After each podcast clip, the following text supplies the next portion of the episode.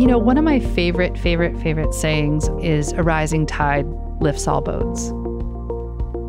And it's such a classic metaphor for Seattle, right? We're surrounded by water. We have the Puget Sound, we have Lake Union, we have Lake Sammamish, we have Lake Washington. We are literally surrounded by water. But at the same time, Seattle really fosters this concept of I have this idea. Hey, does anybody want to play? Hi, I'm Linda Derschang. 25 years ago, I opened my first bar, Linda's Tavern, in Seattle's Capitol Hill neighborhood. Today, my company, the Derschang Group, has opened 11 other spots for friends to get together. I'm passionate about this community and the creativity, acceptance, and character it breeds. Seattle fosters people's motivation to change the future of its culture for good. In this podcast, I get the chance to talk to several of those people about what makes this city one to watch. This is Uncharted Seattle. We're here with Tara Morgan, founder of Seize the Oar, the first and only adaptive rowing club in Seattle. A lifelong rower, Tara has put her personal passion to work for those who have suffered traumatic injuries to help them rehabilitate and to stay active. Over time, inclusiveness in sports has become her mission. Welcome, Tara. Thanks, Linda. Great to be here. So tell us a little about what you do and why you do it. So, the sort of guiding principle of what I do is I make shit happen. And Seattle's a great place to do that. So when the opportunity came to merge Seize the Oar with this energy of making something happen for someone, as well as mixing and rowing, which is a passion of mine, I couldn't pass it up. So now in my life, everything I do comes back to that inclusion piece, comes back to that community piece, come back to that entrepreneurial piece, and just make it happen. That's great. So tell us a little more about uh, Seize the Oar. Yeah, so Seize the Oar um, started in 2013. I was coaching Learn to Row at Mount Baker Rowing and Sailing, which is here on Lake Washington. And it's a city parks facility, and we often get a lot of requests from the community to teach and have them help learn how to row. And my boss at the time, Peggy Tosdell, who ran that rowing center, very for some reason just thought it I was the person to get this email. So she forwarded a request to me and it was from a man who said, "I'm an avid athlete. I have a spinal cord injury. I love to swim. My wife wants to buy me rowing lessons for my birthday. Is anyone there comfortable working with someone with a spinal cord injury?" And for some reason, she thought I was the person to forward that email to. The first thing I thought was absolutely sure, why not? Let's try it. I have no idea what he's talking about. I have no idea, but I know I love the sport of rowing and I know that I can just make shit happen. Yes. Let's do it. That attitude of why not. It's I love that. It's yeah, let's try it. Why not? And mm-hmm. I tell you that attitude has just prevailed in everything that we've done. So Seize the Oar started with this Dr. Bennell. And Dr. Bennell I really lucked out because he ended up when we met, he came out of his car. I watched him walk towards me. I just was like, wow, how are we going to make this work? This is great. I'm so excited to try and match rowing with what he can do and match his goals with what I know. I really hit the jackpot with him because I didn't know anything about spinal cord injuries. I didn't know anything about rehabilitation or traumatic injury or any of that, I ask him, What do you do for a living? And he says, I'm an attending physician at Harborview Medical Center in physical medicine and rehabilitation. He basically, that's his job, was to help people rehabilitate from traumatic injuries like his own. He had lived with his injury at that point for about 20 years. So he was really well versed in his own experience. And then he also opened the door for me to meet other potential athletes and other potential people who wanted potential rowers who wanted to try the sport. So it just went from there. So we started working in Harborview. We started taking a rowing machine into Harborview. We got to be introduced to the spinal cord injury unit at the Veterans Administration Hospital because he had a connection there, which led to Seattle Children's Hospital and working with the rheumatology and arthritis department. And it's just blown up um, this whole experience. So we really try to get as many people interested to at least try the land version of rowing just to see how they feel about that. And then we get to take them on the water. So it's just blown up. It's been six years now. So, about how many people are involved? Since we started, I would say we've probably served over 200 athletes. So, one of the really special things about Seize the that we didn't actually anticipate was athletes coming to us who were fairly new to their injury. And they've been, there's a classification system for people who have a recent spinal cord injury, and it's based on what their body can do at that point. And what we didn't count on was them going back to their physicians and back into their checkups months or even a year after they've started rowing, and their physicians saying to them, What have you been doing? This is amazing. Like your uh, core strength is so much improved, or your um, this system in your body is so much improved, or they just see this incredible rehabilitation jumps. And we've been really, really lucky to see that. And then you count in the mental aspect of it and the healing aspect of it. And even the people who've had their spinal cord injury or their traumatic injury, or even uh, for many, many, many, many years, this is just a launching off point into a whole new world. One of the challenges that we have with Oar is we are the only organization doing that in the Pacific Northwest. There's a program in uh, Oregon called Rogue Rowing and there's a program, of course, in Canada, in British Columbia. They're very avid about adaptive sport. So, adaptive sport basically is when you have an athlete who needs adaptation to play your sport, basically. So, they need a special seat, or they need a special hand grip, or they need a special boat to do it in. And what we have is a whole fleet of, of adaptive equipment that make rowing possible. Our other challenge is that since we are the only, really the only ones doing it and the largest group doing it, we don't have anybody to compete against who are like us. So our answer to that, back to making shit happen, make it happen, is to draw on the collective wisdom of the people who know, really ingratiate ourselves to the people who make regattas happen and make races happen. And what we do is we race against everyone. You don't have to be adaptive to race against us. And believe me, bring it because we will bring it. And we go up against everyone. So, in a way, we're helping to grow the sport, but we're also really trying to be inclusive and make these inclusive events and make this inclusive, um, really the spirit of the competition. What, what is it about Seattle that makes this possible? You know, one of my favorite, favorite, favorite sayings motto that I live by is a rising tide lifts all boats.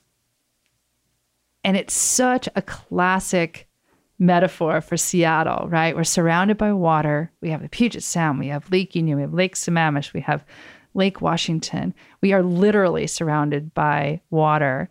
But at the same time, Seattle really fosters this concept of I have this idea. Hey, does anybody want to play? And the willingness to provide and create a collective wisdom and that entrepreneurial spirit. And sometimes I even call it a midwife, right? Like, so great ideas often need a midwife, right? And here in Seattle, there are lots of them, right? The reason it works rowing wise in Seattle is that everyone knows it's a good idea, but not everybody knows how to do it, but everybody knows it's a good idea, right? Mm-hmm. So there's a lot of spiritual support for it. There's a lot of technical support for it. There's so many ideas here. Every time we want to come up with a new gadget or a new way to work with an athlete, I'm like in the hotbed of innovators and, you know, even just the guys from Boeing or the gals from Boeing who are the engineers. They're like, oh, I know how to do that. Or the fabricators, or I can go down to Lake Union and go to any shop on Lake Union and have something fabricated. People are just like, yeah, sure, well, hey, I know, let's try this. So it's that sure, let's try it, why not mm-hmm. kind of mm-hmm. mentality that really just created a lot of fodder for us to be just pushed forward. We just keep getting to push forward. We're never stopped. We just keep getting to push forward thanks to all that sort of like I said, collective wisdom or entrepreneurial spirit in Seattle. But the rising tide lifts all boats. What I love about that is that you can be the rising tide, you can be the one pushing the tide, or you can be in one of the boats that's getting lifted, right? And you get to play either role in Seattle. And sometimes I like to pay it forward by being part of the collective wisdom. Like, so if you wanted to start a new business or you had an idea about a book project or a podcast, like, it's so natural to just gather people and just say, hey, what does anybody think about it? In the old days, we used to call it focus groups, right? Mm-hmm. That's kind of the old term for it. But here, it's more of a natural occurrence. Like, I wouldn't even think twice about saying, hey, Linda, or hey, you know, to some of my favorite mentors in Seattle, even people I don't even know, I would totally feel comfortable calling those people or emailing those people and be like, would you come to this little coffee gathering or something? I always think as long as you provide snacks, like people are on board. snacks and cocktails, people are on board. Um, but that to me just seems totally normal. For more stories like these, watch the Uncharted Seattle video series at visitseattle.tv. Then when did you start? When did you go from theater to rowing? So I've always been an athlete. I learned to row in my hometown in Oak Ridge, Tennessee, which sounds like an odd place to learn to row, which you kind of equate with Northeast Harvard, you know, this sort of preppy level. Um, but in Oak Ridge, it's actually a hybrid town of scientists and locals. So Oak Ridge was one of the Manhattan Project sites. So I kind of grew up in this crazy bipolar, if you will, community of PhD physicists, and then the people, the farmers, and the generations of people that had always been in Oak Ridge. We were part of the Manhattan Project, um, which was in World War II, and we split the uranium to build the atomic bomb. So this town was carved out of farmland. What came out of that was in the 70s and 80s, someone came along and saw this beautiful stretch of water in Oak Ridge and said, That's a rowing venue. And they started a rowing club in this completely random place. So, as a kid, when you grow up in Oak Ridge, learning to row is kind of one of the things that you did. So, in 1986, when I was 13, when you could, signed up and took a rowing class and joined the rowing team. That's great. Um, yeah. So, and so when you moved to Seattle, you were able to start rowing again, I'm guessing, because there's quite a bit of it here, isn't there? Yeah, I was actually living on Lake Washington and I got up very early one morning and I looked out my window. I had a beautiful view of Mercer Island and Lake Washington and I saw them out there and I hadn't rowed in 10 years probably. And I thought, I remember that. That was really amazing experience and I'm going to get back into that. So I googled women's rowing Seattle and my club that I was in, uh, that I've been in for 10 years now, uh, Conibear Rowing Club, popped up and they were right down the road from my house. And I joined and found one of the most amazing sisterhoods and tribes I've ever found. Yeah. Not everyone knows about the rowing culture in Seattle and Puget Sound. Give us a sense of what it's like. Why do people love to come get out on Seattle's water in particular? Seattle's rowing legacy goes back a long time. You know, we, if you've read The Boys in the Boat, the right. classic tale, yep. Yep. The Boys in the Boat was written by Daniel James Brown. And he is an author that lives north of Seattle. And he stumbled into this amazing story about the 1936 Olympic team that was based from the University of Washington, went back east, won, went on to Germany during the Olympics under Hitler's rule, and beat everyone and surprised everyone. So if that gives you any indication of what we're about here in Washington, definitely some hardy souls here. Uh, most of those boys were blue collar, working class, coming from logging families, and um, just knew how to work really, really hard.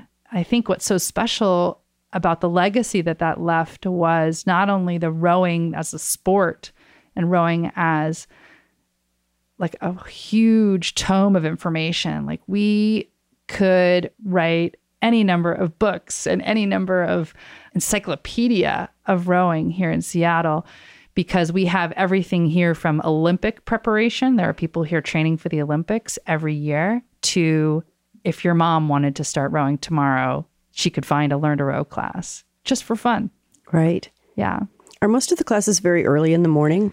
You know, that's actually kind of a myth. Um, everyone assumes when you, one of the first things people say when I say, you should start rowing. So I say, Linda, you should start rowing. You'd be like, oof. 5 a.m. No, can't do 5 a.m. Well, the, the real reason that we do it so early in the morning is because it's the best water, Right. right? I've it's not to that. torture you, I promise. It is the best water. And I'll tell you, after teaching, learn, I teach learn to row um, to adults. After doing it for almost a decade, I can tell you that about two weeks into it, when people kind of get their stride and they figure out how to get up and how to eat and how to get themselves going, they say, Wow, I never knew I was a morning person and I never knew what a beautiful place this is at 5:30 in the morning. And isn't this fun? Yeah, that's great. and hard and awesome. and great exercise. It is. It's full body, low impact. And I think what's so special about it for me, teaching beginners and teaching adults, is that it's the ultimate team sport. You cannot do anything without everybody working together and everybody trusting that everybody else is doing what they need to do. And it's a real game changer for people. Boy, especially when you think about our society getting a little more isolated with their devices, what a wonderful way to counteract that, right? Absolutely. No phones in the boat. hmm And you and you're working together. It's all about teamwork and camaraderie. It is. And, it- and I think a big part of it that I didn't tap into until I started teaching it a little while, you know, because adults are basically CEOs in their own minds, mm-hmm. right? We're grown up, we're competent, we pride ourselves on having our shit together. But when you come into rowing, you are humbled, humbled because you have to trust seven other people in this boat with you. You have a coach. I mean, how often do adults have a coach in their lives mm-hmm. who they have to hand over all of their trust and hand over everything and they don't know what port means or starboard or bow or stern or they don't know the terms and the terminology. And even if they feel totally competent in all of that, techno- the technical side of it, Mother Nature can just wallop the whole thing. We'll have a day that's freezing cold. We'll have a day that's windy. We'll have you'll get your Northwest Merit badge by rowing in windy, cold, rainy weather, you know. And then all of that stuff can easily go out the window. So what do they do? They have to trust each other. They have to trust me as their coach. And it's a really beautiful transformation that we get to see. And I think that lasts for people all the way through their rowing career. Everyone had to go through that step. No one is born knowing how to row. No one is, you know how to throw a ball, you know how to catch a ball, you know how to kick a ball, you know how to run, you know how to ride a bike, right? Everyone who comes to the sport comes to it completely fresh. And is it a year-round sport? Absolutely. In Seattle, especially um, on Lake Union here in Seattle, they get to row on the water year round, even at the early dark hours of the morning, because they have the ambient light of the city of Seattle. Oh, right. Yeah, out on Lake Washington or on Lake Sammamish, for instance, there's no city lights. So it's really, really super dark. So we don't row year round on Lake Washington. And the teams don't. I think some of the independent rowers do. So in Seattle, there's a range. There's people who are on teams. There are people who are always aligned with a club. There's even people who just store their single in their driveway mm-hmm. and just drive down to Lake Washington and put it on the water and go. I am sure you know many amazing views from the water. What's your favorite? So there's a spot in Lake Washington.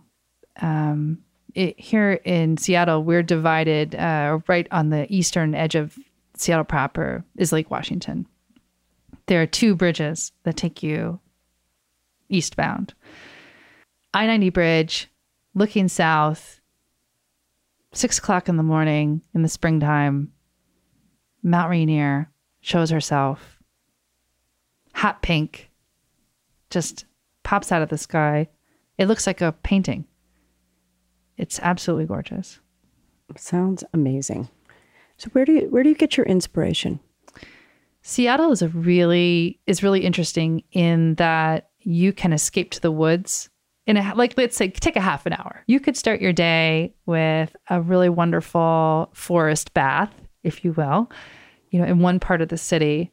Move your way in, get a foot massage, right? Keep moving your way in, go to your meetings, do your thing, be your badass self, and end the night at a dinner party with a view of the Space Needle. I mean, you could do all of those things in one day. When I very, very first moved to Seattle, I'll never forget coming up I 5, which is our main thoroughfare, into the city and seeing the Space Needle and the skyline for the first time. I could take you to the spot on I 5 and stop the car, pull over, and that was my first view, right? It was really memorable. You have a lot of opportunities to take advantage of what you need, right? If you need a coffee shop that's buzzing with people to get inspiration and be part of the community, you got that spades, right? If you decide you want to try Malaysian food because you're feeling adventurous that day and you need to like try something new, as always, there's no there's no shortage of crazy things to try. If you just need to get the heck out of here, you are half hour from total forest bath amazingness. I think that's that's really very very true. How does your work impact the city? I think our impact is that we take what is so special about Seattle and we add some flavor. We take this amazing community of rowing and we bring a whole new community to it. We bring a whole new technology to it. We bring a whole new innovation to it and a whole new spirit to it. We take the beauty of the water and we add new appreciation, we add new fans, we add new access points to the water. We take just however many opportunities we can to make it inclusive and to really celebrate that community spirit and really celebrate that collective wisdom. More midwives, right? More midwives. I think our that's what our impact is, is that we appreciate it for what it is and that we just, you know, add some icing. So Tara, this has all been so interesting. Where can we find out more about you and your work? So, to stay updated on Seize the Oar and everything that we're doing, we would love to have you follow us. And we're going to be starting blogging and podcasts and creating content so that our message about inclusion really gets to the larger community. For suggestions on the best ways to enjoy the beautiful water in Seattle, go to visitseattle.org/water.